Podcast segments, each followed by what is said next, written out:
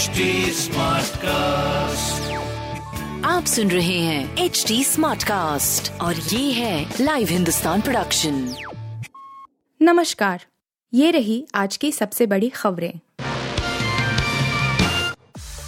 सीमा पर जारी तनाव आगामी चुनाव क्यों अहम है पीएम का महाराष्ट्र और कर्नाटक दौरा?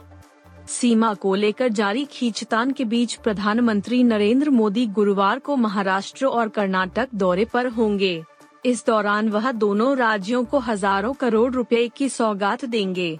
इसके अलावा राजनीतिक रूप से भी पीएम मोदी का दौरा बेहद खास होगा, क्योंकि एक और जहाँ बृहन मुंबई महानगर पालिका बी में चुनाव होंगे। वहीं कर्नाटक भी 2023 में विधानसभा के दौर से गुजरेगा। प्रधानमंत्री कर्नाटक में दस हज़ार आठ सौ करोड़ रुपए से भी अधिक और महाराष्ट्र में अड़तीस हज़ार आठ सौ करोड़ रुपए से भी ज़्यादा की लागत वाली परियोजनाओं का शिलान्यास एवं उद्घाटन करेंगे। भारत को मुस्लिम राष्ट्र बनाना चाहता है, सिमी, इसलिए कर दिया बैन, एससी से केंद्र सरकार। केंद्र सरकार ने Students Islamic Movement of India पर लगे प्रतिबंध को सही ठहराते हुए सुप्रीम कोर्ट में हल्फनामा दाखिल किया है। केंद्र ने कहा कि सिमी देश में इस्लामी सत्ता की स्थापना चाहता है। इस तरह के उद्देश्य को भारत के लोकतांत्रिक संप्रभु ढांचे के साथ सीधे संघर्ष के रूप में देखा जाना चाहिए। केंद्र ने कहा कि धर्मनिरपेक्ष समाज में इसकी अनुमति नहीं दी सकती। शपथ पत्र में केंद्र ने बताया कि 25 अप्रैल 1977 को अस्तित्व में आए सिमी के जिहाद, मजहबी जंग, राष्ट्रवाद का विनाश और इस्लामी शासन या खिलाफत की स्थापना के उद्देश्य थे। दिल्ली एनसीआर में अभी खत्म नहीं हुई ठंड, मौसम विभाग का अनुमान हो सकती है बूंदाबांदी।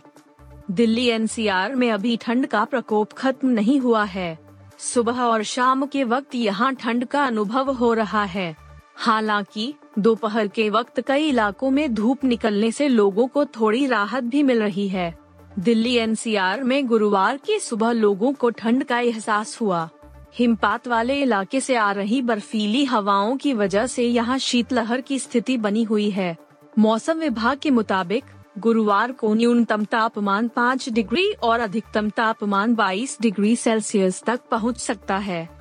सुबह के समय हल्का कोहरा देखने को मिल सकता है, जबकि दिन में बादलों की आवाजाही लगी रहेगी।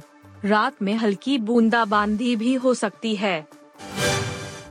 जवान की शूटिंग पर विजय सेतुपति ने मांगी थी शाहरुख खान से माफ़ी, बताया कैसा रहा ऐसा के का रिएक्शन अभिनेता विजय सेतुपति ने फ़िल्म जवान में शाहरुख खान के साथ काम करने पर अपनी बात रखी। उन्होंने शाहरुख खान की तारीफ़ की और उन्हें एक सज्जन व्यक्ति कहा है। एक नए इंटरव्यू में विजय सेतुपति ने यह भी कहा कि हालाँकि वह पहले दिन नर्वस थे, लेकिन शाहरुख ने उन्हें बेहद सहज महसूस करवाया। उन्होंने बताया कि कैसे शाहरुख हमेशा उन्हें अपने साथ सीन पर चर्चा करने के लिए प्रोत्साहित करते थे। फ़िल्म निर्माता इटली द्वारा निर्देशित जवान को शाहरुख की production company Red Chillies Entertainment ने प्रोड्यूस किया है।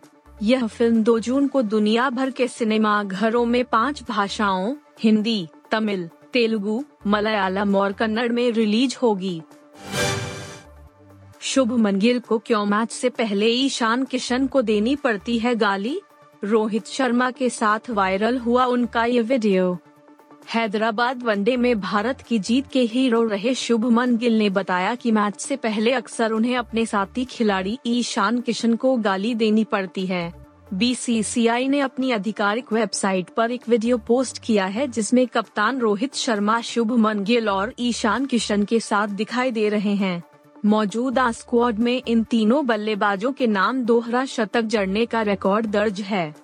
वीडियो में रोहित शर्मा शुभमन गिल से उनकी पारी के बारे में पूछते हुए नज़र आ रहे हैं। वहीं ईशान किशन ने उनके प्री मैच रूटीन के बारे में पूछा। किशन के इस सवाल का जवाब देते हुए ही गिल ने कहा कि उन्हें मैच से पहले बाएँ हाथ के इस बल्लेबाज को गाली देनी पड़ती है। आप सुन रहे थे हिंदुस्तान का डेली न्यूज़ रैप जो एच स्मार्ट कास्ट की एक बीटा संस्करण का हिस्सा है।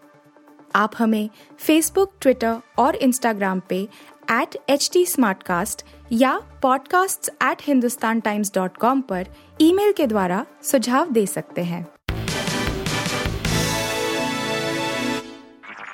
आप सुन रहे हैं एच टी और ये था live Hindustan production H smart cast